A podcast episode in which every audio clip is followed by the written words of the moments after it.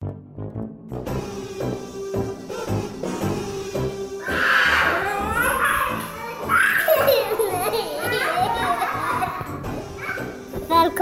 til Pappapanelet. Yes. Eh, velkommen til Pappapanelet. Eh, Espen sitter her med Kristoffer. Yes, yes, yes. Og uh, vi har fått en gjest som vi vikar for Grim. En, en ny gjest som ikke har vært her før. Uh, Roger Ellingsen, velkommen. God morgen. En gammel uh, bekjent av meg. Som vi, vi ja, Vi kjente hverandre for en stund tilbake, og så forsvant du ut av radaren. Du har en, en interessant historie. Og, men du er nå blitt pappa, det er jo derfor du er her, da, egentlig. Ja, det er helt riktig, Espen. Og jeg er en utrolig stolt far. Ja Hva er det, gutt eller jente? Det er jente. Jente. Ja. Ja, og det, det er bra? Ja, altså, det er helt enormt. Jeg, eh, jeg har hatt masse frykt for det. Og eh, tidligere så har jeg tenkt at hvis jeg får unger, så er livet over. Da er det Kaptein Sabeltann og Dyreparken resten av livet. Ja. Um, hatt masse frykt for at jeg ikke lenger kunne leve et uh, spenstig liv. Ja. Så fikk jeg denne ungen nå i februar, var klar for det, og jeg må jo bare si det er det beste som har skjedd. altså. Steike så jeg koser meg med den babyen. Så bra. Hvor gammel er hun? Nei, nå er hun fire. Fire måneder? Ja, fire måneder. Ja, bare vent under fire år, da. er Ja, ja. Enda gøyere. Ja, det er er liksom bare tenker sånn at fra opp til de tre år, så er det liksom Altså, du kan ha mye gøy med det, men, men det er liksom fra tre det på en måte dialogen starter, og det er liksom eh, den virkelig Ja, min har jo pratet lenge, men jeg, føler det først nå at han begynner å si ting som er sånn jækla morsomt å høre på. Altså, han, han begynner å få fantasien og finne opp ting, og mye vulkanskyer for tiden. okay. Mye vulkanskyer, og hvis det kommer vulkanskyer, da må du løpe Da må du løpe inn. Oh, ja. De er farlige. Vulkan, sier han. Vulkanskyer. Vulkan. Ja, han eh, opplevde lyn og torden her om dagen, og da ble han Det satt et støkk i han. Ja. Altså, jeg eh, gleder meg jo helt sykt til hun blir større, da. Jeg har jo sett for meg det at når hun er stor nok til at jeg kan kjøpe en fiskestang til hun og ta henne med ut i båten, da har jeg fått Mm. meg en venn for livet. Altså. Ja, Ja. Ja. Du, Du er den typen far jeg skal ta med på fisketur. Du er jo en er sånn bra, veldig, eh, veldig sånn Du gjør veldig mye. Jeg ser lite TV. Ja, sant. Ja da. Ja. Men eh, du er jo eh, Du er daglig leder i Wayback Bergen. Vi skal bare fortelle litt hva det er for noe. Det er gjør. riktig. Jeg eh, driver Wayback-stiftelsen i Bergen. Der jobber vi med rehabilitering av domfelte. Ja. Så kort fortalt er jo vår jobb å få folk til å slutte å sitte i fengsel. Mm. Ja, for å slutte å sitte i fengsel. Ja. Ja, Hva er returnraten i, i Norge? Nei, altså Det sies jo at vi har god tilbakefallsstatistikk i Norge, men det er jo sånn sammenlignet med sammenlignet USA med Canada. Ja, sant? USA har vi jo ikke lyst til å være sånn. Nei. Så klart at i Norge har vi en andel som er inne for fyllekjøring kanskje én gang. De har hus, kjerring og unger, eh, ting er på stell. De sier på jobben at de skal ut ferie, og så er de inne en måned, og så kommer de tilbake og Ja. livet er på stell. Sant? Ja. Så den gjengen der eh, trekker jo opp. Men resten, altså gjengangerne, det er jo det som er vår målgruppe. da. Mm. Det er de som har sittet i fengsel mer enn én gang. Og den gjengen gjør det De gjør det jævla dårlig, da. Der er det sånn at eh, ja, kanskje åtte av ti havner inn igjen på noe tid, da. Mm. Relativt kort tid. Så det, det er sørgelig. Ja. Det er jo høye tall, altså sånn 80 eh, risikerer å, å tilbringe enda mer av livet sitt inne. Det er jo ikke bra. Altså, det ligger jo litt i, i ordet gjenganger, sant. Ja. Altså, de Mm. går igjen. Så har du denne gjengen som er sånn som ja, sånn som Cappelen. Han har sittet i fengsel før. og Så slapp han ut, og så klarte han seg jo relativt bra en stund. Holdt seg ute av fengsel, men han var jo fortsatt aktiv i krim. Og røk jo inn igjen, han òg. Ja. Så du har jo den prosenten der òg som klarer seg ute en stund, men som er aktive kriminelle og rykker Mm. inn igjen. da. Det er disse som i hovedsak er vår målgruppe. da. Mm.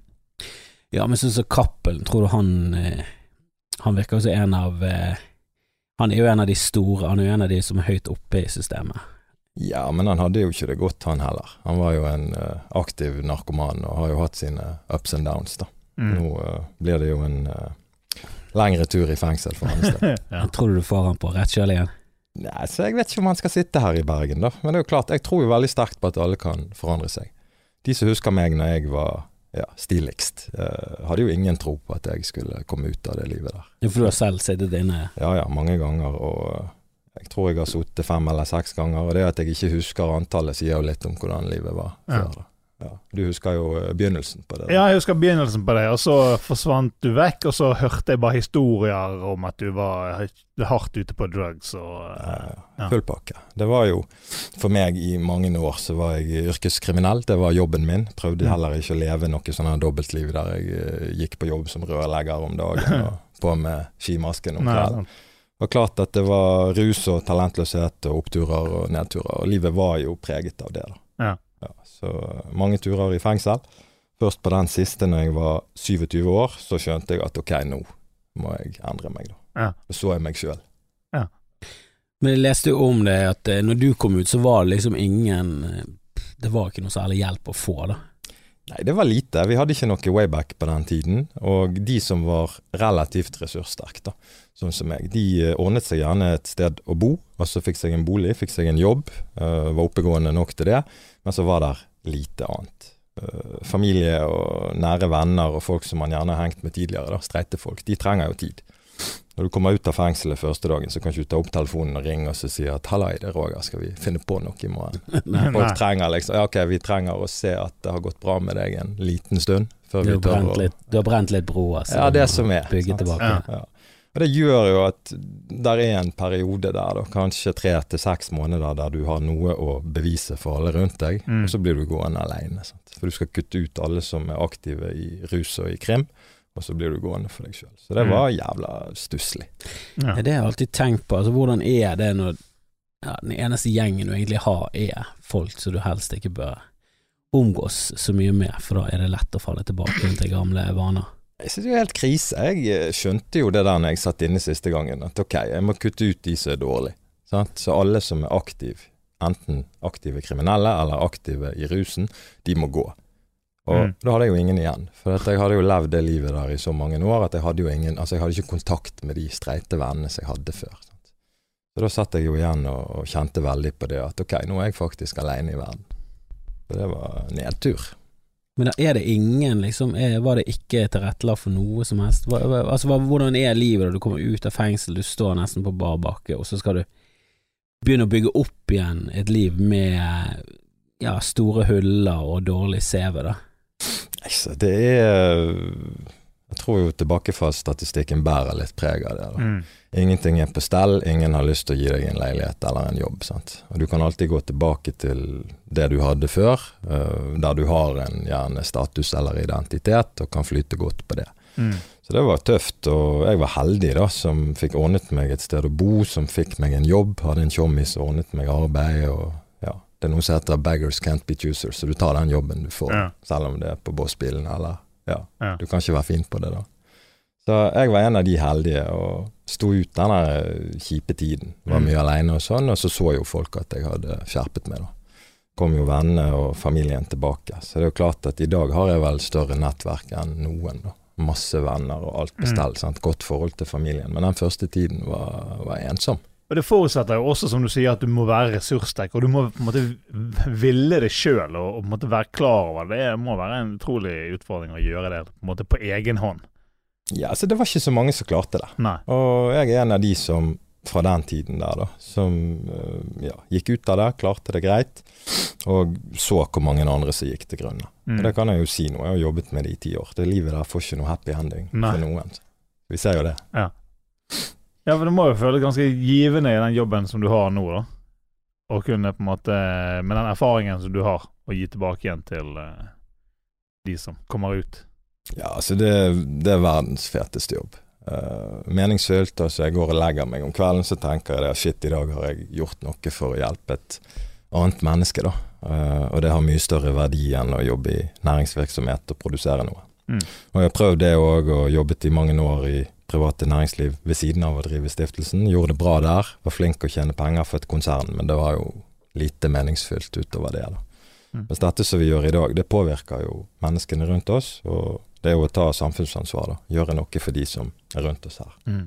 Men er det en greie for alle som kommer ut, eller er det noe du må oppsøke selv, eller noe du får tilbud om? Altså, hvordan fungerer den eh, prosessen når folk kommer seg ut av fengselet? og Det begynner vel litt med at du får lov til å komme ut på permisjon og teste litt, og så tilbake igjen, og så Altså Typisk deltaker hos oss er en mann eller en dame som tar kontakt fra fengselet. Da. Vi er jo i fengslene hver uke, så det er jo relativt lett å se oss. Vi går jo i lett gjenkjennelig Mm. tøy på jobb. Så uh, søker de, altså medlemskapet. Det er høy terskel for å være med i, i øh, Wayback da, som medlem. Eh, Det betinger at du har et avklart forhold til rus og kriminalitet, altså at du er ferdig med det, og at du har tatt valget om å begynne et bedre liv. Når vi um, får inn en ny, altså et nytt medlem, så lager vi en individuell plan for de, og så kartlegger vi da hvor skal du bo, hva skal du leve av, hva skal du gjøre på når du kommer ut. Er det tenkt på disse tingene? Og det er jo for at den løslatelsen ikke skal bli sånn øh, klassisk bossekk med klærne dine i ene hånden, og så 200 kroner til bussen i den andre. Så står du på busstoppet ute på Hylkje og vet ikke hvor du skal gjøre av deg. Det er jo skrekkoppskriften. Så vi passer på at tenkt på, at vi har en plan på det, og da går det mye, mye bedre med disse. da.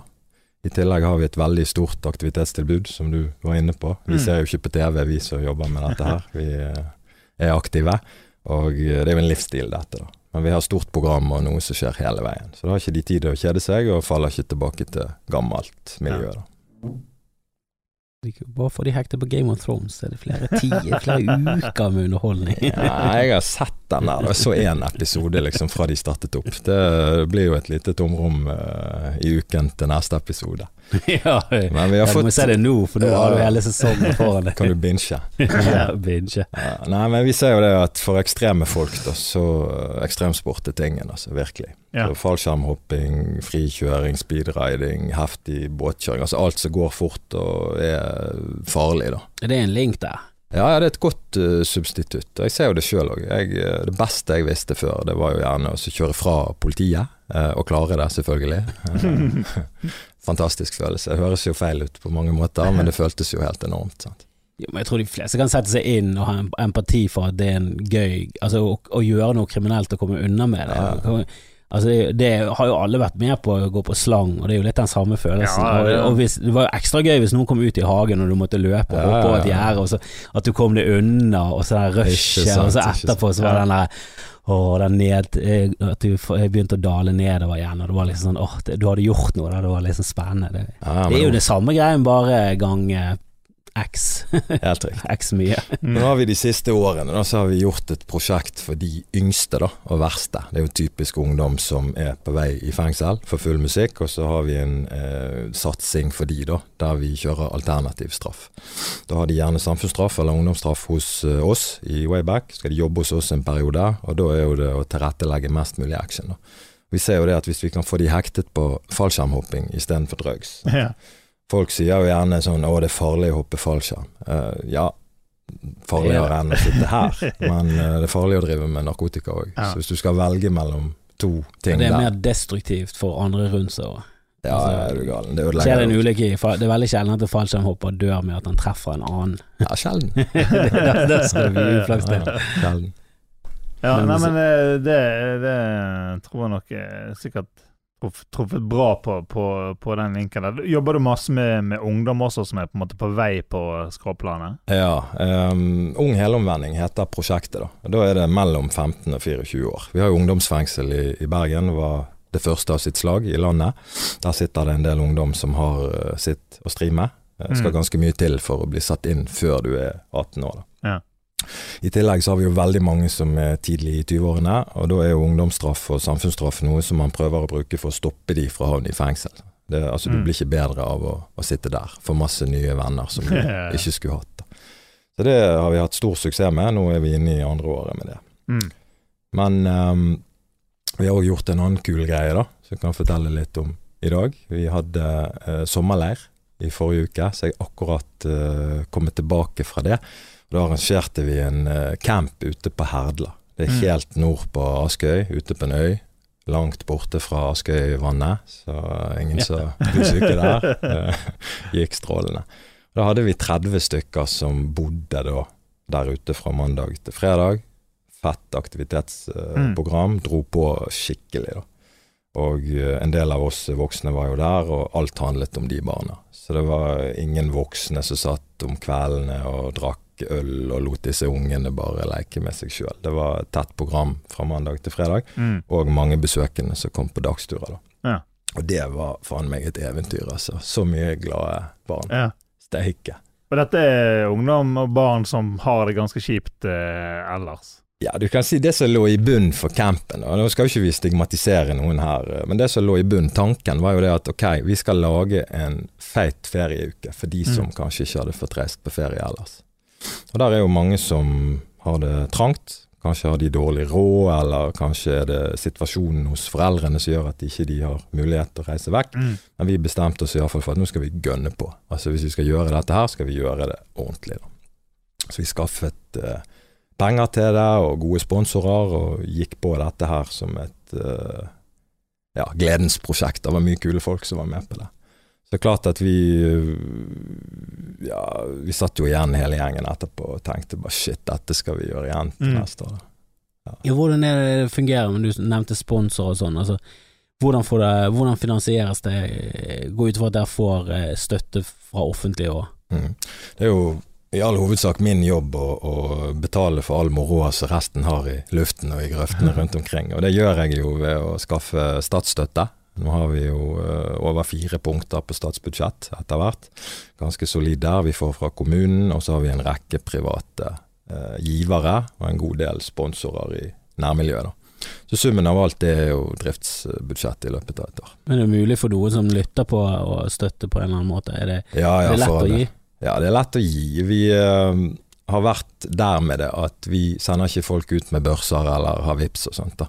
Syns det er litt sånn smålig. Så det burde egentlig stått profesjonell tigger på mitt visittkort. Altså, jeg tigger ikke med kopp utenfor Narvesen, men ja, får heller større beløp av større givere, da. Mm. Så hvis noen ønsker å støtte, så må de gjerne gi en gave, men uh, vi klarer oss bra, altså. Det, det, er ikke, det er ikke nødvendig å gi penger, de kan heller kanskje være med og gi en opplevelse, eller by Mm. litt på seg sjøl. Det er mye gøyere. Um, men hvordan er det nå når du er blitt, blitt far?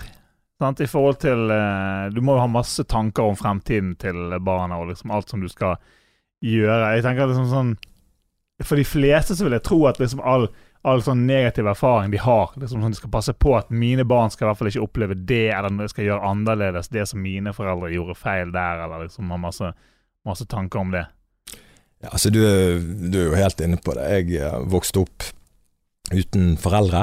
Eh, vokste opp uten far, og delvis uten mor. da. Bodde i fosterhjem og bodde hos eh, mine besteforeldre, litt hos tanter og onkler og sånn. Og det Mm. var jo ikke noen sånn drømmeoppskrift for en Nei. liten gutt. Nei. Så jeg bestemte meg jo for at hvis jeg skal ha unger sjøl, så er min jobb å være årets far. da. Mm. Og dette barnet her var jo i aller høyeste grad planlagt. Jeg er 38 år, så det var på tide Mm. å få fingeren ut, og eh, det var ingen tilfeldigheter her, da. Nei. Så der er to familier på begge sider som var overlykkelige, og vi er ja, overlykkelige begge to. Mm. Det er et ønsket barn så til de grader, og jeg begynte å downsize idet jeg visste at hun var gravid. Så var det å kvitte seg med firma, eh, verv, forpliktelser, Mm. og så bare ha én normal jobb, eh, og så hjem og være med den ungen. Mm. Så det, jeg tenkte som så at nå er min jobb å være årets far hvert år. Ja. Herfra ut, da. Skal gjøre en bedre greie for hun enn jeg hadde det da jeg var liten. Ja. Hvordan er det å vokse opp? Eh, Jeg husker jeg gikk på, på videregående. Da var det en eh, i klassen i, i to år som, eh, som bodde på barnehjem. Da. Hun var jo 16-17-18 i den alderen der. Hadde en helt annen, altså en helt annen opplevelse av livet enn det vi- de fleste av oss hadde. Vi var jo eh, fra ganske trygge hjem ute i Fana der, hadde ikke noen sånn kjempestore problemer. å, å syte og klage over, selv om jeg klarer å syte og klage over det meste, fra de minste detaljene til de store politiske greiene. Men, men det, du har jo hatt en oppvekst som i hvert fall på papiret er eh, definert som tøff. Altså, du kan si det sånn at i, i vår sammenheng da, så er ikke det noe spesielt med det. Men klart at sammenlignet med resten, sant? sånne som deg og andre som hadde begge foreldrene og kom fra ålreite hjem, da, så klart det, det betydde jo noe. Jeg husker jeg var veldig sint eh, som liten. Mm. Eh, skuffet over at jeg ikke hadde det som andre hadde. Samtidig er det vanskelig å savne noe som du aldri har hatt, ikke sant. Men jeg så jo forskjellene, da. Og selv om det blir å spekulere, så tror jeg jo at det hadde gått annerledes. Hvis Ja. Jeg, ja. Mm. Altså nå Jeg så nettopp den der um, when, when They See Us, en amerikansk serie om eh, fire Nei, om fem uh, ungdommer som ble feilaktig fengslet. Da. De var, de var litt sånn uh, Ja, bodde på feil side i New York, og så bare ble de tatt av politiet, og så bare ble de fengslet for noe de ikke hadde gjort. Uh, men dette var liksom fine folk, da, som bare hadde uflaks i livet. Og han ene endte jo på skråplanet på grunn av det. Eh, mens han andre begynte å jobbe for eh, å ja, jobbe for folk som var feilaktig dømt. Det er liksom livet hans. Han startet en organisasjon, så er jo litt sånn ja, litt sånn à la Wayback. Å Mm. gi tilbake da, og kjempe for, for de som eh, veldig få gidder å ha noe med. Da. Jeg tenker med meg selv, jeg, jeg, vi har leier ut en leilighet. Jeg tror ikke jeg hadde leid ut til en som hadde kriminalitet på rullebladet. Jeg hadde bare tenkt at øh, det er lettere å, å finne en som ikke har det. Og det samme gjelder når du ansetter folk. Så er det sånn Det er jo lettere å bare legge vekk den søknaden, og så tar du nestemann isteden. Mm. Du, du blir jo liksom du, blir, du er allerede i en vanskelig situasjon, og så blir det bare verre og verre, da. Det er jo vanskelig å komme seg ut av den sirkelen, og det jobber jo du hardt for å, for å hjelpe andre til å få til å komme seg ut av det. Det er jo jævla fint. Altså, det er jo en sånn eh, svingdørspasienttilværelse, det er der for de fleste. Det er fengsel, og så er det ut, så er det ruskriminalitet og mer fengsel. Og så sitter man fast i denne Mm. onde sirkelen. Um, jeg tror veldig sterkt på at alle kan forandre seg. Og jeg kjører forbi eh, LAR-utdelingen oppe ved Sentralbadet, da, gamle Sentralbadet. Kjører forbi der hver dag. Og jeg får alltid rødt lys eh, enten i toppen eller bunnen av den bakken. Mm. Så jeg er alltid nødt til å stoppe. Sånn er lysene der. Og på noen dager så kan jeg le litt av de som er mest eh, på svai, da. Men andre dager så blir jeg bare veldig lei meg. Uh, og tenker som så at livet er verdifullt uansett, og alle kan komme seg ut av det. Jeg har ansatte i dag som har ligget i denne strakstunnelen og fått heroinsprøytene satt rett i halsen, så da er bunnen nådd. Og, Mm. og de er friske og fine i dag. Betaler skatt og har ungene sine og helt fine folk. Så jeg tror veldig grunnleggende på da, at eh, alle kan komme seg ut Mm. av det. Det er fullt mulig, altså. Ja, jeg tror det er, det er mye Jeg tror mye fattigdom og dårlig kår er liksom Det er dårlig Det er dårlig grobunn for, for å klare seg på en lett måte, da. Eh, Det er ikke sånn at det nødvendigvis betyr at du, det går til helvete, men det er i hvert fall mye lettere. Du ser jo det på tallene, at Mm. de fleste som sliter med rus og, og kriminalitet, det har jo ingenting med at de er kjipe folk, det er bare kjip tilværelse som gjør at det, Mm. det er lettere å ta feile valg. Ja, jeg er helt enig med deg, og, og miljøet har eh, veldig mye å si.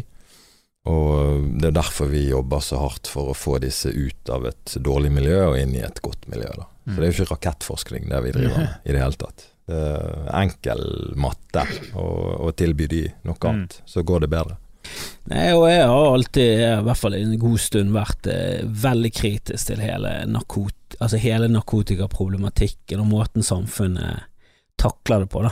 For jeg synes altfor mange som sitter i fengsel, sitter der for ja, smådommer som egentlig burde vært unngått. Eh, burde vært løst på en helt annen måte. At folk har problemer med heroin, det løser du ikke med å fengsle folk. eh, Og det er jeg synes vi har taklet det på helt feil måte siden USA begynte å presse på for harde narkotikadommer. At du ikke ser sammenhengen mellom hardcore kriminalitet og ulovlig narkotika, eh, og den forbuden mot alkohol, der det bare var en enorm Mm. oppvekst av mafiaen med eh, Al Capone og hele den gjengen der. De var jo altså helt eh, avsindige folk som plutselig fikk tilgang til enormt mye penger fordi at en ting som veldig mange vil ha, plutselig blir ulovlig. Og det er jo Jeg vil jo si at rus er en naturlig del av livet, men hvis du ja, Måten vi takler det på nå, tror jeg er veldig feil. da. Mm. Altså Du gjør at det blir en en, ut, ut, en utside av samfunnet der rusen finnes, der det er helt ukontrollerbart og kaos. Mm. Du har jo vært inne i det rusmiljøet. Jeg har jo vært litt med å kjøpe litt eh, ja, lettere narkotiske stoffer som, eh, som du røyker helst. Mm. Eh, men du kommer inn i et miljø der det er sånn Skal du ha noe nøtter? Ha noe Ja, ja. og så ser du plutselig folk som setter en sprøyte, så er det litt sånn Jesus, det var ikke dette her vi Mm. kommer for. Hva hva er dine tanker om, om hvordan eh, samfunnet burde taklet dette? da? Jeg er helt enig med deg. Um, og for å gjøre det kort, da. Um, så kan jeg trekke en parallell til uh, trenden i tiden i dag, der alle snakker om avkriminalisering, og så peker de på Portugal, som er et foregangsland. Da. Men jeg syns at avkriminaliseringen alene har fått ufortjent mye oppmerksomhet. For der nede så er det en del av en totalpakke. Ja, de har sluttet å løpe etter disse slitne brukerne og sitte de i fengsel for småting, men det er òg en helsepakke bak det. Mm. Så hvis du blir tatt, så får du oppfølging. Um, de prøver å hjelpe deg. Uh, har du et problem, så vil de prøve å hjelpe deg medisinsk ut av dette problemet. Da. Så der nede så uh, er det en hel pakke som er laget til, og det er det som gjør at det fungerer så bra. Det er jo klart at vi kan alle være enige om at de slitne narkomane som har sine store problemer og, og går i byen, de, de, får ikke det bedre av å, å straffes med bøter og, og, fengsel. Men samtidig så er det ikke godt nok å bare la de få lov å fortsette, for de vil fortsatt gå til grunne av stoff. Eh, de får ikke det noe bedre av å få lov å ruse ja, seg. Det for det når jeg snakker om at jeg syns du bør legalisere det, så har jeg alltid fått motargumentet sånn å ja, skal alle bare gå rundt på heroin og jobbe? Nei, nei, nei. nei. Eh, du må jo tilrettelegge for et samfunn der folk som sliter med rus, må få hjelp. Eh, og selvfølgelig totalt illegalt å, ferdes i trafikken i rus. Det er jo det allerede, du skal ikke endre på det. Og det er jo ikke holdbart å komme på jobben eh, som butikkansatt, og så er du bare helt ute på syre. Mm. Det er jo selvfølgelig Men du, du jobber på Rema, kom igjen, du kan ikke sitte i kassen totalt ruset. Men jeg bare mener at måten vi gjør det på nå er jo helt beviselig feil. Det funker jo ikke. Det er jo ikke en bra måte å gjøre det på. Ja, det kan Vi godt være Vi må jo, vi må jo se på andre alternativer. Og Det er jo helt klart at rus eh, kan føre til eh, store problemer. Eh, men sånn som vi gjør det nå, fører det i hvert fall ikke til noe løsning på det. Vi må jo finne en løsning på hvordan vi skal eh, For det er jo kommet for å bli, det, noe, det, det har alltid vært. Mm. Så vi må jo vi må jo takle det på en annen måte. Og, og for eksempel barn har jo ikke noe godt av rus på noe som helst måte. Eh, og i oppveksten, når du er i utviklingsårene, så er du veldig skadelig med masse rusmidler.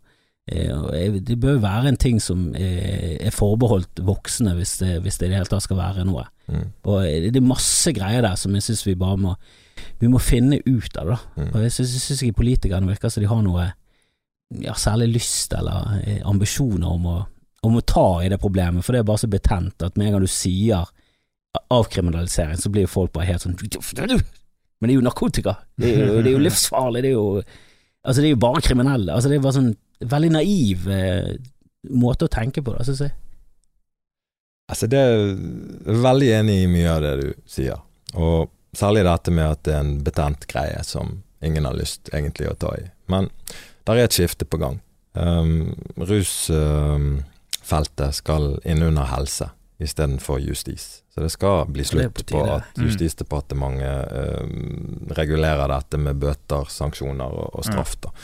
Og vi er på vei i en retning der helseapparatet skal ta over. Og da peker vi jo igjen til Portugal og andre land som har gått den veien med stort hell. da.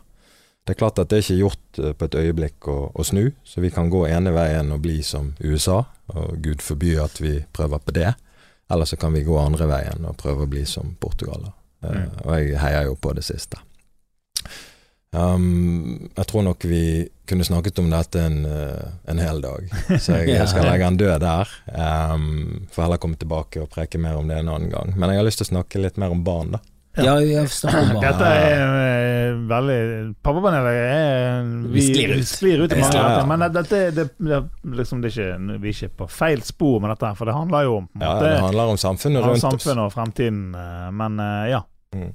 Nei, altså, Dette som vi preker om nå, er jo min jobb. Og Jeg jobber jo for kommunen og sitter i ruspolitisk råd og leder det, og arbeider med disse tingene, da, trekke de store rammene for å gjøre det bedre. Og Det tar tid, så vi er på ballen der. Mm. Men i forhold til barn, så er jo dette noe som er helt nytt for meg. Både meg og hun hjemme er jo nybegynnere, eh, og vi har spørsmål ja. til dere. Ja.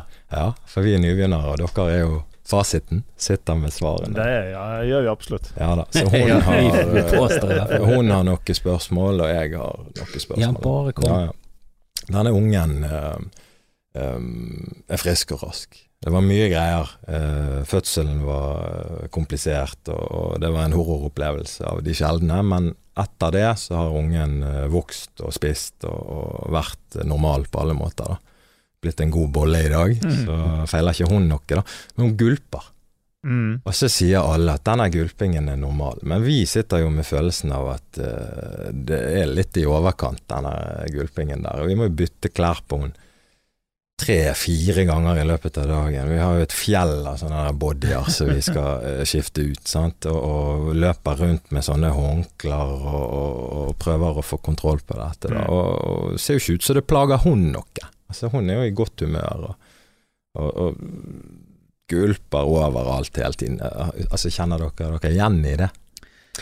Det var ikke så sinnssykt mye gulping, det var veldig mye sleving, så vi gikk jo gjennom eh, i hvert fall ti smekker om Mm. dagen. Det, Ja. det rant ut konstant hele tiden. Og det var- der òg.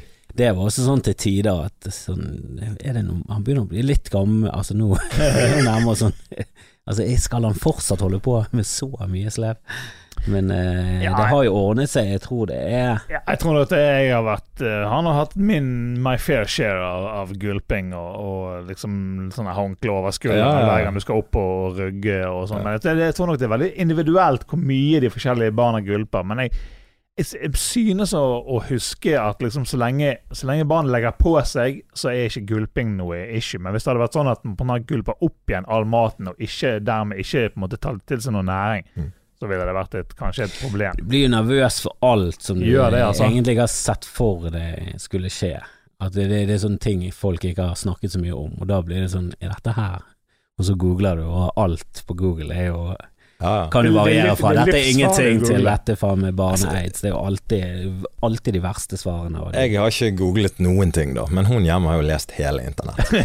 det, ja, men det er, de her kvinneforumene, er det, det, er ofte der du får svar, da. Ja. For der eh, diskuterer de dette. Og det, er- det er mye, men der må du sile, altså.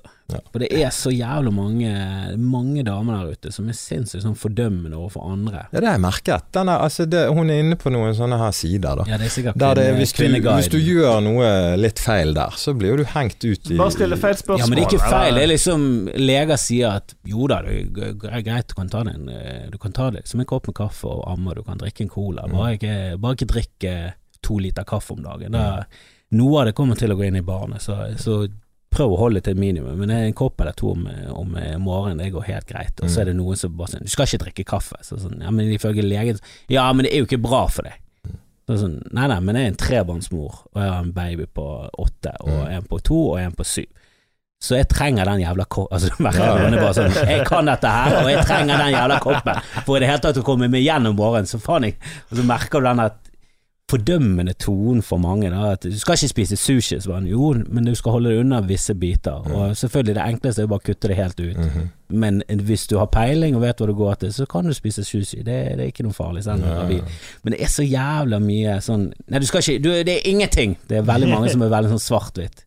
Det er veldig sånn fordømmende tone der, så du- der må du bare lese med Ja, må, du må se mellom linjene og finne ditt eget svar. Og. Jeg tror jeg overlater den der til hun, da. Jeg tror egentlig alt er allmenntilstand. Hvis, allmenn, hvis ungen er, er, smiler og krabber rundt eller ruller rundt, og du ser at hun ikke er noe sånn Hvis hun er veldig sånn daff, ligger, s- s- eh, sover Eller det gjør de veldig mye, men hvis, du ikke du får noen sånn særlig kontakt ellers eh, Mye grining eh, når de er våken, hvis det er hele tiden, da er det, noe, da er det fare på ferde. Mye feber og sånn. Mm. Men eh, er hele tiden den der eh, Ja, Det er det jeg peker pinnen på alt, da. Ja, Spesielt gulping tror jeg ikke trenger å være noe Altså, jeg har en teori om det der. og Det er jo det at denne ungen er Det er tydelig at det er min unge. Det er et matvrak av de Ja. helt sjeldne. Og hun bare eter alt som kommer uh, hennes vei. Helt Mm. Ja, nå sitter vi nå med Vi pleier å sitte med en som ser mye mer ut som et matvrak enn det du gjør. eh, ja, men han, Grim ser ut som en saccosekk. ja, men jeg tror han ser en del på TV. det ja. Jeg løper jo rundt hele dagene sant? Ja. og spiser sikkert like mye som han. da Så eh, jeg tror det er noe greier der. Har du litt sånn ADHD?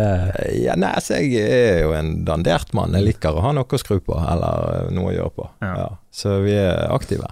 Men eh, siste det ting jeg skulle si om gulping, var det som jeg tror at gjerne hvis de, hvis de spiser for fort, Ja. uten å, å rape Ja, liksom, med jevne mellomrom, så kan det fort komme en eh, Men, belgesjokk. da- men er hun tjukk og gulper mye. Han får jo tydeligvis bra melk av, Hun, er, av eh, altså, moren hun, hun var for tidlig født og så ut som en spurv, og det var jo litt sånn Dette kan ikke være min unge. Liten, tynn, liten tass. Men så har hun jo tatt igjen til gagns. Så nå er hun jo stor og sterk og en god bolle. Altså Det er jo helt tydelig at ikke det mangler Det på var en den sånn her. i kuvøse oppe på Haugland. Nei, det var akkurat tre uker for tidlig. Så det var akkurat på grensen til at de eh, kalte Ja. det sånn prematur. Da. Mm. 2400 var det vel.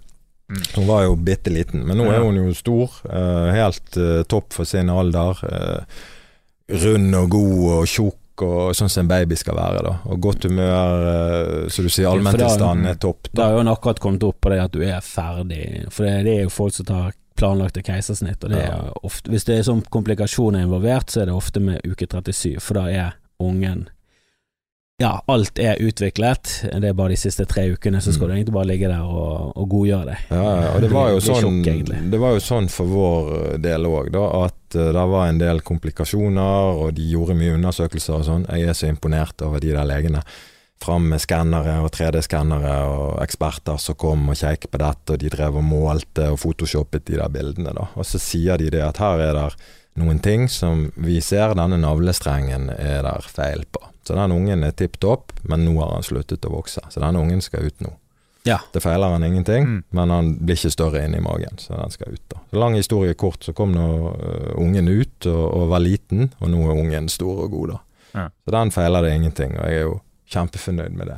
Men det der du sier om sleving, så jeg, jeg får det ikke til å stemme at hun øh, øh, At hun drikker gjerne De har jo liten magesekk, sant. Og, det er kanskje 100 eller 150 milliliter med sånn morsmelk maks. sant?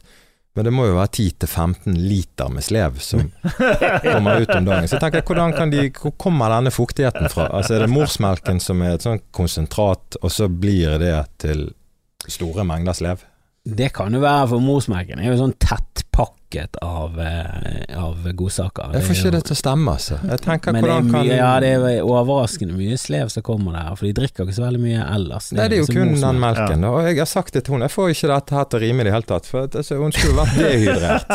men, så lenge, men det er jo liksom så lenge hun vokser, og du går jo eh, litt ofte til kontroll i, i, i starten, Ja, og, ja, ja. og de veier og sånn, og så lenge de ligger bra på den kurven og er over eller litt under, så de, gjør liksom, så de er jo en sånn normalsone der, Ja.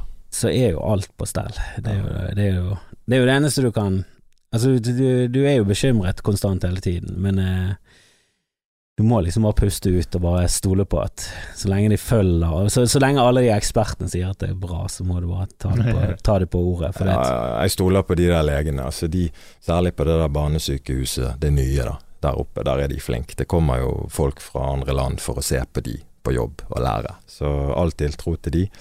Selv om denne fødselen og alt det var styrete for vår del, da. Så når ungen først var kommet ut og, og fikk stell på det, da, så har jeg ikke vært bekymret. Men tenk så jævla bra at du liksom, vi har kommet så langt i teknologi. Når, når vi ble født, så var jo Da var jo ikke det noe særlig med Altså, da var det ikke ultralyd i det hele tatt. Jeg tror eh, min mor var liksom den første på Voss som fødte med epidural. Så da var det liksom en hel bråte med leger og sykepleiere som var til stede under fødselen bare for å få med seg dette vidunderet epidural som liksom nettopp hadde blitt funnet opp for et par år siden, og nå var det kommet til Voss, liksom. Så Ah.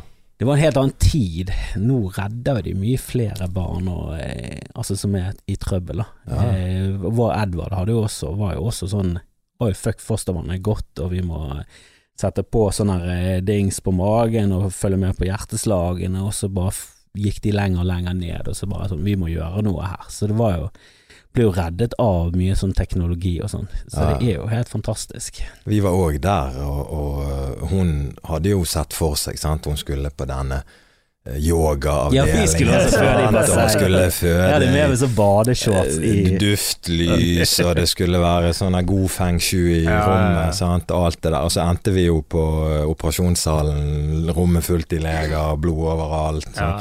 Heldigvis så gikk jeg på et sånt kurs først, og det var et sånt kurs som vi ble tilbudt der som vi bor.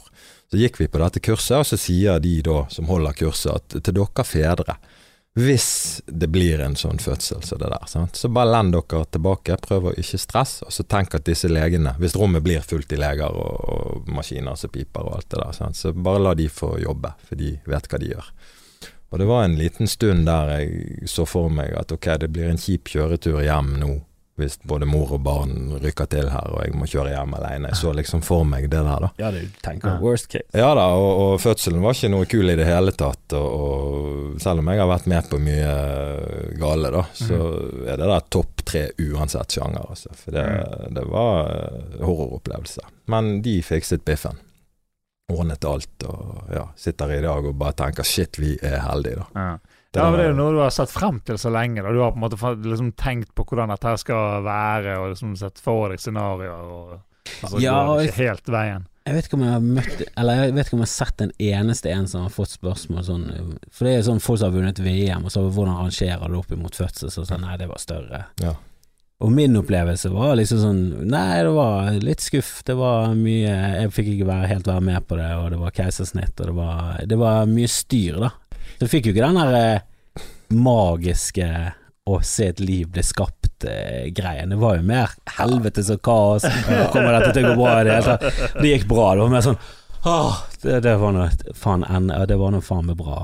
Akkurat samme greien med meg, da. Eh, Folk snakker om dette mirakelet, sant. Jeg bare tenkte at uh, dette her er jeg glad er over, og jeg kan ikke fatte hvordan noen kjerring kan psyke seg opp til en runde to og tre på Nei, det er helt fantastisk. Altså, jeg, Ja, det snakker om på scenen at uh, Det irriterer meg når folk sier at uh, dere hadde aldri klart det, menn hadde aldri klart å føde. Vi, vi hadde jo klart det hvis det var en biologisk ting vi måtte gå igjennom. Så Er det ikke vi, som om du har noe valg Nei, du vi kan ikke bare gå inni med han til han blir konfirmert, liksom. Eh, men vi hadde ikke gjort det like mange ganger, så det, Nei, vi hadde aldri gjort det igjen. Aldri. Det hadde ikke vært, det hadde ikke vært kult da med sånn tolv barn. Det hadde vært Nei, ja, nei. en kult med menn. Det hadde liksom vært 'Har du to?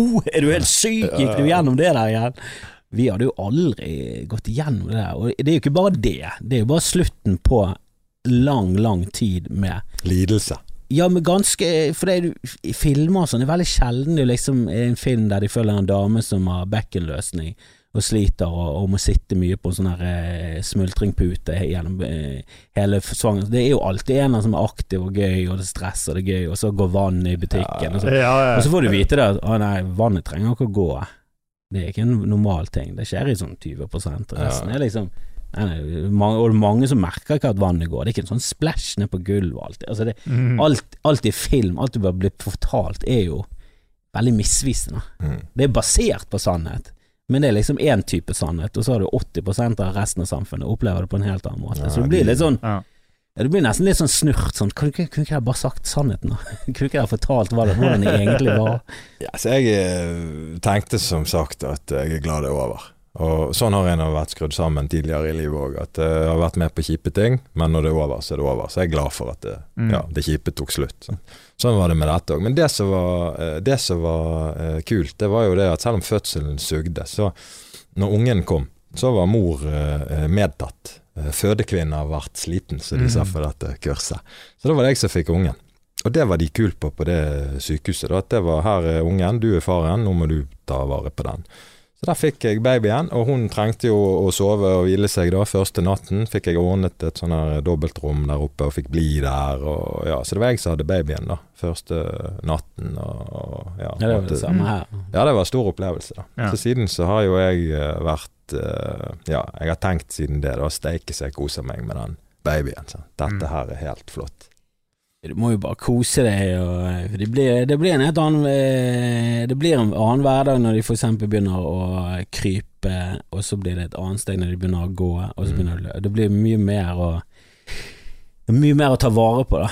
Det er mye mer du må passe på. I den perioden her er det veldig mye sånn det er mye kos og rulling, og det store stedet hele tiden sånn Å, han grep! Han grep, han grep en ting! Og så er et tips når du begynner med mat, så du kan eh, Det er vel etter seks måneder kan du vel begynne. Du Jeg har begynt. Du kan begynne med Ja. Jeg har begynt med eh, grøt. Ja. Mm. Ja. Men eh, prøv å bare hive inn masse greier i kosten. Ja. Eh, jeg har kjøpt en sånn eh, maskin så du kan dampe, og så kan du snu den. Og så kan du Jeg har den. smooth, ja, den er jævlig bra. Og da bare hev oppi grønnsaker og smør og krydder. Bare hiv oppi ja, basilikum, timian, rosmarin. Altså bare, For eh, hvis de får liksom tilgang til jævlig mye smaker, Mhm. eh, så lærer de seg opp ganen til å liksom gjenkjenne de og bli vant med de. Og det kan liksom gi god payoff senere i livet. Ja. Eh, jeg tror ikke det er noen sånn fasitgreie, for jeg tror tung, tungen til folk og gener har mye å si på om, om matlysten og hva du har lyst til å spise. Det er noen babyer som, eller barn som bare de spiser hvitost på skiven, og det er egentlig det eneste de liker. Når de får hotdog, så spiser de brødet, og så ligger hotdogen igjen. Altså det, det, og så er liksom søs- omvendt hos meg. ja, og søsteren spiser alt, liksom. Eh, så Ja. det er mye for, forskjeller med barn. Jeg tror, jeg tror ikke det bare er med oppdragelse å gjøre, men jeg tror det er et bra tips å bare, å prakke på de så jævlig mye Ja. mat. Og Og så så er det- så går ting jævlig i faser. Altså De kan være liksom plutselig spise Kanskje når de blir litt eldre. spise Jeg husker når, når eh, Jeg tror nesten alle mine barn, når de begynte å, å spise skiver og sånn, så spiste de gjerne tre skiver til frokost. Og så er det ett år senere spiser de én skive til frokost. Skulle tro det var motsatt, at de spiste mer og mer, men men det går jævlig i bølger, og ting forandrer seg hele tiden. Som er, det er ingenting som er vanlig. fordi at Men det må du nesten se over hele dagen. Hvis det liksom lite til frokost, lite du får høre fra barnehagen 'Jeg har spist litt lite i dag', og så middag lite, og så kvelds lite. Da er det sånn mm, Her er det et eller annet. Men Mm. er liksom masse til middag og lite resten, så er det sånn 'Jeg spiste for masse til middag'. Trenger ikke å Mm. bekymre deg. Det er hele tiden den allmenntilstanden. Du bare ser, ser, ser at de får i seg nok, så det er greit. Mm. Og så er det også det med Ja, bare ja, være forberedt på Jeg, jeg syns det var jævlig mye trass mellom egentlig ja, ettårsalderen og treårsalderen. Så syns jeg det var nesten sånn hver, hver fjerde uke så var det en eller annen sånn Helvete, er det ny Er det ny fuckings trodde vi Vi hadde jo nettopp vi hadde lest to dager med at ting var positivt, og så igjen er vi tilbake igjen til Nei, nei! Men det må du bare være Jeg er inne i en sånn periode nå. Ja, og så kommer de senere og Alt er en kamp. Nå er det mye, mye kamp med han yngste mann. Der er det mye Og satan så digg det er når du kommer i sånne perioder der det ikke er kamp. Ja. Der det er bare sånn Oi, det er sånn det kan være. Ja, Når han sier ja. Men du må ha det litt dårlig for å sitte pris på å ha det bra. Ja ja det, er, det er noe med det, da. Men det der er jo bare Det er sånne faser de fleste går gjennom. Noen er selvfølgelig verre enn andre, men det er mye sånn ja, Du tenker bare sånn seriøst, er vi inne i en ny sånn periode? Og hvis du følger med på sånne nettsider, de gjør kanskje damen din eh, Det er jo sånn babycenter og sånne ting. Så er det nesten sånn ukentlig oppdatering at nå er du inne i uke ditt og datt', Da, da må du se eh, Nå begynner barnet å eh, å få en f følelse av rom, og da kan du Ah. gjøre disse tingene. Så er det veldig mye de De går gjennom en sinnssyk utvikling i starten. her. Mye å glede oss til. Jeg har et spørsmål til. Ja. Gjør det. Dette med sosiale medier. Hvor skal vi trekke grensen for bilder som legges ut? Det er et vanskelig tema, og folk har ulike meninger. Noen mener ingen, og noen mener kun bilde med bakhodet. Da, Eh, da tenker jeg sånn Facebook og, og lignende. Jeg eh, er jo en stolt far. Sant? Jeg kunne jo godt tenke meg å legge ut et bilde av denne ungen og vise fram. Uh, mens hun hjemme mener vi skal ikke legge ut noen bilder av den Ja. ungen, for det er så mange pedofile der ute. Og så tenker jeg at det er det, men samtidig så kan vi jo ikke la de styre hverdagslivet vårt heller. Jeg er jo med at du skal ikke legge ut bilder av nakne barn og, og sånt, men altså hvis du har et normalt bilde av en, en unge som har på seg en eh, parkdress og en hue og votter, eh, kan ikke man legge ut bilde av ungen sin da på f.eks. et familiebilde? Er ikke det litt hysterisk å tenke at eh, ingen barn må eh, vises fram på sosiale medier?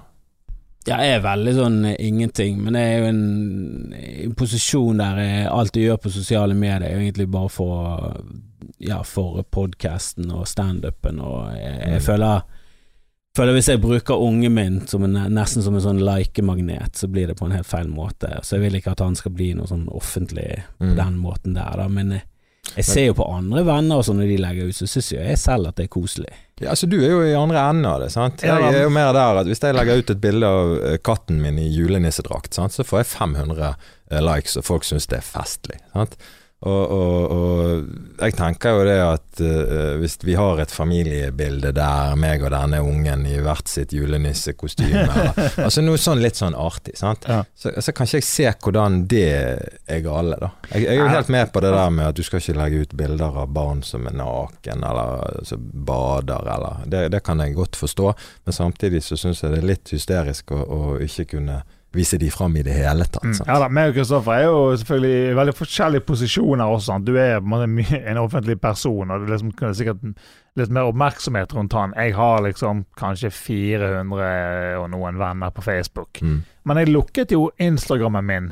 For der, der la jeg ut en god del. Der jeg hadde åpen en god stund. Jeg har jo ikke Mm. mer enn 100 og noen uh, følgere, liksom. Men, jeg, men eh, der hadde jeg jo masse barnebilder og familiebilder og sånn. Men så måtte måte hadde så masse følgere som jeg ikke ante hvem var. Det Mm. var bare helt random folk.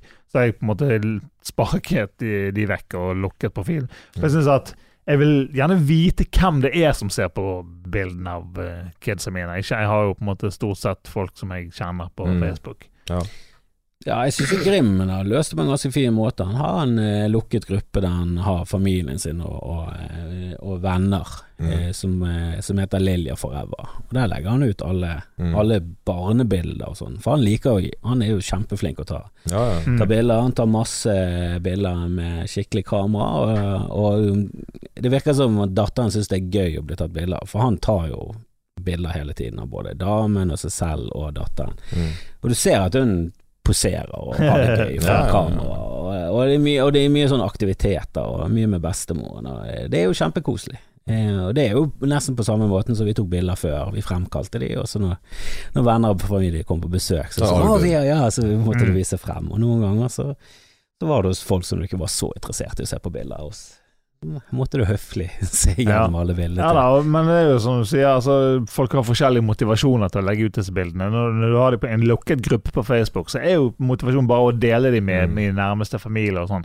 Mens noen vil bare ha mest mulig oppmerksomhet på, til seg sjøl, egentlig, og legger Ja. ut ungen som du Men det sa. det òg er jo en helt annen greie igjen. Ja. Sant? Hvis jeg tenker vi skal holde oss innenfor det som er normalt, da. At du Ja. er en normal fyr, en normal Absolutt. familie, men altså Mm. Du er ikke det ene eller du andre, men du har gjerne bare lyst til å kunne legge ut et bilde av familien. Sant? Så syns jeg det blir litt hysterisk da. Nei, ingen barn.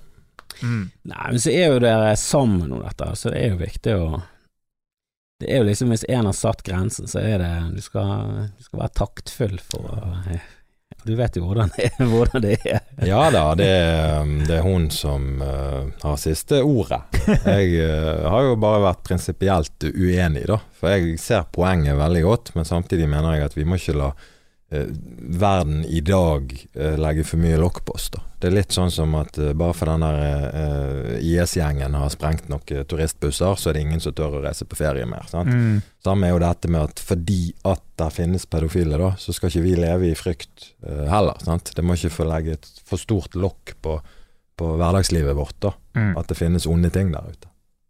Nei, men jeg får bare sånn avsmak for uh, offentlige personer som eh, ja, profitterer på å legge ut bilder av barna. Ja, det er jo smakløst. Altså, da er vi jo Ja, når du ser noen av de rosa-bloggerne, så bare Det virker ikke som de har reflektert over Ja, men hvordan tror du det er å være datteren din når hun blir eldre? ja. Når hun er 12-13 og du er denne mammaen som som er litt sånn eh, crazy og sier litt ting, og plutselig så har du sagt noe som har førstesider, så, så, så blir jo datteren din, som er en offentlig plutselig, er plutselig en offentlig person, enten hun vil eller ikke. Mm. Og om du spør en femåring kan jeg ta bilde av det og legge det ut på nettet, så tror ikke den femåringen klarer å reflektere over hva det egentlig betyr. Mm. Det ser langt nok fram. Nei, hun, hun, har jo ingen, hun har jo ingen peiling på hva internett og, og det å, å være en kjendis eh, er for noe i det hele tatt. Og, og, og du ser jo på Kjendisbarn, det virker ikke som en, eh,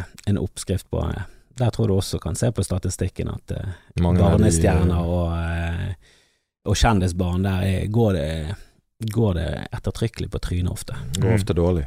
Ja, det, jeg, jeg vet ikke om det er bare sånn du får en opplevelse gjennom media at det er sånn, men du, du har i hvert fall en sånn Jeg har i hvert fall en sånn opplevelse at eh, er du, har du vært stor filmstjerne fra du var liten av, så er det vanskelig å, å bli en normal person. Mm. Eh, og det trenger ikke nødvendigvis å være sånn kjempenegativt. Jeg tror Beyoncé er en ganske fucket person, sånn hvis du skal relatere til henne som en normal person, men hun er nå fuckings Beyoncé, så hun klarer seg fint på mange måter.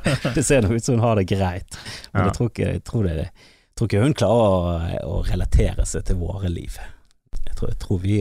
Nei, men jeg tror det handler om, om måte, moderasjon, som du sier. Om du, eh, hvis du bombarderer nettet med, med bilder av barna i all slags mulige former og fasonger og sånt, så er det en Så er det annen ting. enn å- motivasjon òg, sant. Hvis Ja, du er er sånn det. ah, jeg er så stolt, har lyst til å vise det frem, og du har hatt Ja, du har sikkert eh, Det er sikkert folk som tenker at du er en udugelig fyr fortsatt. Det er sånn greit å vise at nei, nå går det faktisk. Andre Andre Nå har faktisk eh, holdt meg ganske på en bra stien lenge, Ja. eh, og til og med greid å skape en liten, Mm. en liten dame nå, så, Ja. det, så det, går, det går bedre med Roger. Ja. Det må jo være litt eh, kjekt det òg, da. Det er jo øh, Nå har jeg vært streit i mange år, men det er jo som du sier, fortsatt så kan det jo være folk som ikke har fått det med seg, da. Mm. Og det er jo en av de tingene som øh, Ja, når man er stolt far, da, kan være kjekt å vise Ja. Men det er som du sier, det er to som øh, skal ta den avgjørelsen, og man må jo finne øh, enighet Ja, i det. Ja, damen min er veldig sånn Hun er veldig privat og liker ikke Hun, er, hun er, har vel en Facebook-side, men hun bruker aldri Facebook. Hun bruker Facebook mest til å ha en sånn lang samtale med meg om regnskap. Hun tar regnskap ja, og sender til meg. Spennende. Sånn, jeg har lagt ut for dette, og så la du ut for dette, så du skylder meg 12 000 i, per august 2000. Det er, sånn, det er tråden vår. Det er ingenting personlig. Bare et jævlig langt regnskap. Så det er det hun bruker Facebook mest til. Og, og hun er jo ikke noen sånn fan av å, å legge ut så mye om sitt eget liv eller eh, familien. Eh, og det, hun liker jo heller ikke at jeg snakker noe særlig i podkast om henne, så jeg prøver å gjøre det til det minimum. Holde, Ja, Hva holder hun utenfor? Ja, jeg holder hun for det meste utenfor. Jeg syns også det er litt sånn problematisk overfor min sønn at eh, vi i det hele tatt har Pappapanelet. Syns jeg òg kan være en sånn at han eh, potensielt kan bli liksom Å, er det jo han der eh, lille kiden for pappa som de alltid har snakket om på pappa? pappa Det er jo han som gulpet så mye nå. Ja, ja, men jeg, Du var slevefyret, du. Men det, er- altså, jeg har jo tenkt, tenkt over det, og litt sånn i forhold til altså, når, når ungene, altså våre sønner, eh, minstesønner, er jo nå rundt treårsalderen, sant? og det går jo såpass mange år til de blir i den alderen at det blir et issue, at da er det så lang tid siden vi, altså Hva vi snakket om når de var to-tre år gamle, tror jeg ikke er så Nei, det tror jeg, jeg tror babytilværelsen er sånn Ja. det, det er nesten sånn Det, det kan ikke du noe for. Nei. Men når Men du jeg tror, men sånn som så, sånn som når min datter nå begynner på skole til høsten, så, så tenker jeg at liksom nå er liksom kanskje et, et punkt der jeg må begynne å tenke enda mer igjennom hvordan vi på en måte legger frem hva som skjer i eh, ja, i livet underveis. Så eh, Men jeg tror når det er en belastning uansett, hvis du har eh, noen foreldre som er ja, bare i medies søkelys, så, så er det sånn Går det bra og alle liker det, så er det positivt, men så Mm. sier du en eller annen feil ting, og så blir det en mediestorm. Så, så går jo det utover barna, eh, og det er, det, det er jo det livet jeg lever. Så, mm. så det er jo Jeg syns jo litt eh, synd på Nå er jo ikke vi i en posisjon at det er noen sånne store problemer eh, eh, med at det er noe sånn eh, på første siden av avisene, det, for det skjer sjelden. Mm. så, så, så akkurat nå så er vi på et jævla fint punkt, men jeg, jeg kan jo se at det er litt eh, verre når du begynner å komme ja, opp på og sånn hvis det skulle skje noe med Hvis det skulle være et brudd med, med noen av oss, og hvordan, hvordan takler vi det? Hva skjer da? Skal vi liksom uh, Ja. Så Mm. det er jo hele tiden uh, valg man må ta underveis, og hvor mye man har lyst til å dele i forskjellige uh, Det er noe å tenke på. Ja, så er det Ja, jeg syns du Bare det at du At du bare det at du reflekterer rundt det, syns jeg virker eh, Det gir plusspoeng i Ja, i pappakolonn. Mm. Da, da har du i hvert fall et bevisst forhold til det og tenker i hvert fall igjennom ting, og du Mm. har, du har landet på at 'nei, jeg har lyst til å dele litt', og, det, og du veier frem eh, for og mot, og, og du hører selvfølgelig på partneren din. Det, Mm. det er jo positive ting. Det må man gjøre. Man er jo to om det. mm. Jeg har et spørsmål til. Ja, Helt Det blir Kjempe. Siste spørsmål før vi eh, lukker ned denne episoden. Den uh, likestillingen mellom foreldrene, der er vi jo kommet langt i dag. Sant? For sånn 30-40-50 år siden så var det jo sånn at fedrene tok jo ikke ungene før de var tre år. Min bestefar sa jo det, han, han turde ikke å ha ungene på fanget før de var minst tre år. Sant? Aldri byttet en bleie. Den generasjonen der har jo vært lite aktive da, på mannssiden. Mens i dag er det jo full eh, likestilling, og jeg heier jo på det. Eh, hjemme hos oss så har jo vi prøvd å dele på alt. Eh, alt ifra Altså akkurat den ammingen går jo ikke, men resten. Sant? At vi deler det mellom oss, og jeg er veldig glad for at det er sånn. Um, tror dere at eh, Norge er sånn foregangsland på det der, eller er det blitt sånn overalt? Permisjonene, sant. Altså, nå skal jeg ha Permisjon er vi vel i en litt sånn særstilling i forhold til resten av uh, verden, vil jeg tro. Men uh...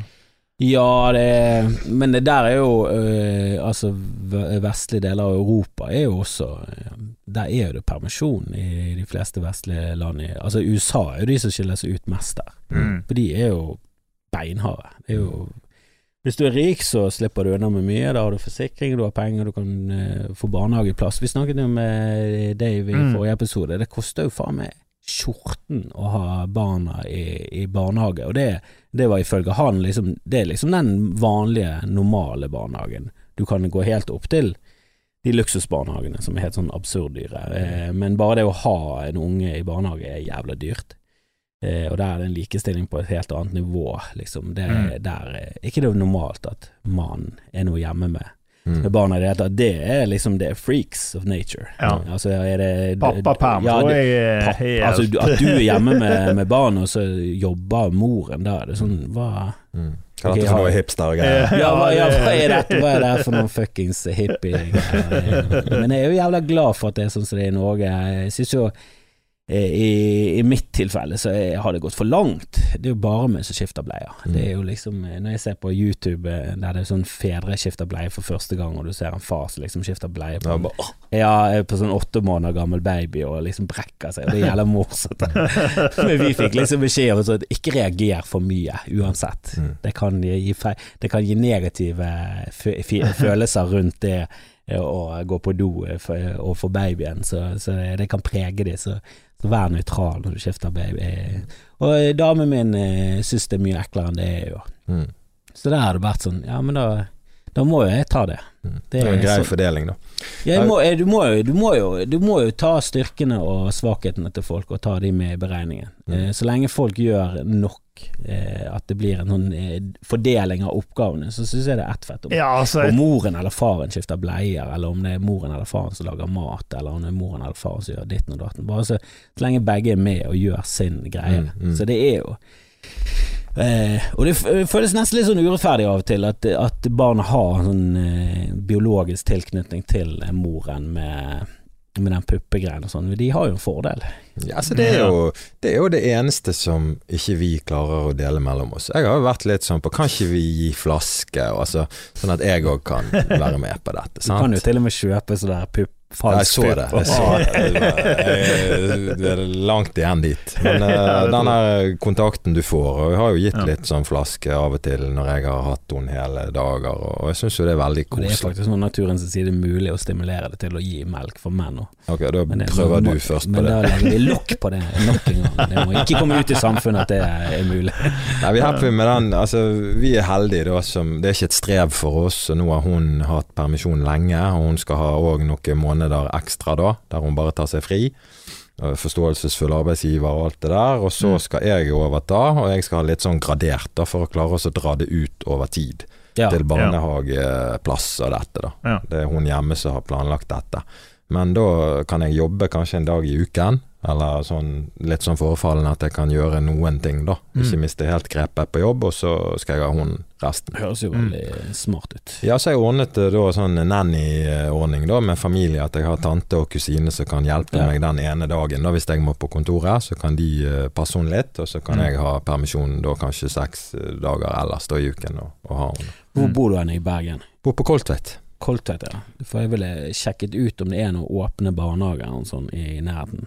Eller hvor nærmest det er. Ja, Og det er jævlig fint når du har permisjon. Mm. Eh, også det er for å sosialisere litt, og, men også med andre foreldre. Få deg en kaffe, og, og så har de et sted å være med andre barn. Mm. Ikke det at de leker så jævlig mye med andre barn på den tiden, men eh, de, de lærer, jeg tror de lærer seg å sosialisere på et veldig sånn primitivt nivå, i hvert fall. Og det tror jeg er positivt. klart det er noe annet å på en måte bare være sammen med foreldrene hele dagen enn å gå og Jeg tror også det med å komme i kontakt med andre bakterier eh, ju- forbereder de i hvert fall litt. Forbereder immunforsvaret litt Mm. før de bare pang kommer inn i barnehage og er tett sammen Mm. med, Ja. med en gruppe på tolv andre bakteriebomber. Så det er greit å liksom forsterke det der immunforsvaret. Mm. Du skal lese en historie om eh, norske soldater under den amerikanske borgerkrigen, og der var det noen som De kom liksom fra gårder i Gudbrandsdalen, isolert vekk fra nærmeste nabo med x antall kilometer, og så hev de seg på en skute,